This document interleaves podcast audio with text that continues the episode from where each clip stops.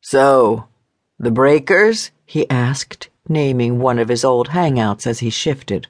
Or was it Pete's place? What? she asked. He made himself look into her eyes.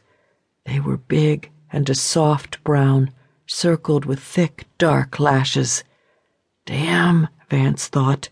Those eyes, that mouth, the whole package stirred him up and stirred a memory, but for the life of him, he couldn't place it.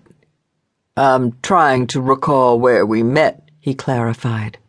There was nothing to do but confess, though the way his body was responding, it seemed unbelievable her identity wasn't burned in his brain. I'm sorry, but I don't know. Oh, she shook her head, and a pair of gold hoop earrings swung.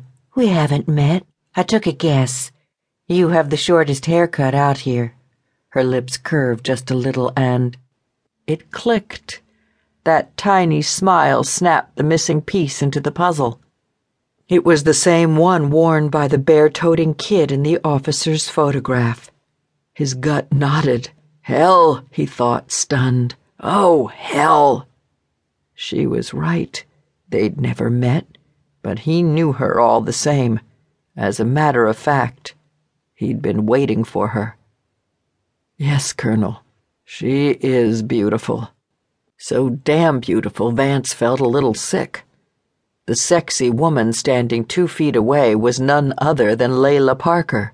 Layla Parker, the little girl whose dreams he'd been charged with making come true. Good God, he thought, this changed everything, didn't it? The little girl was all grown up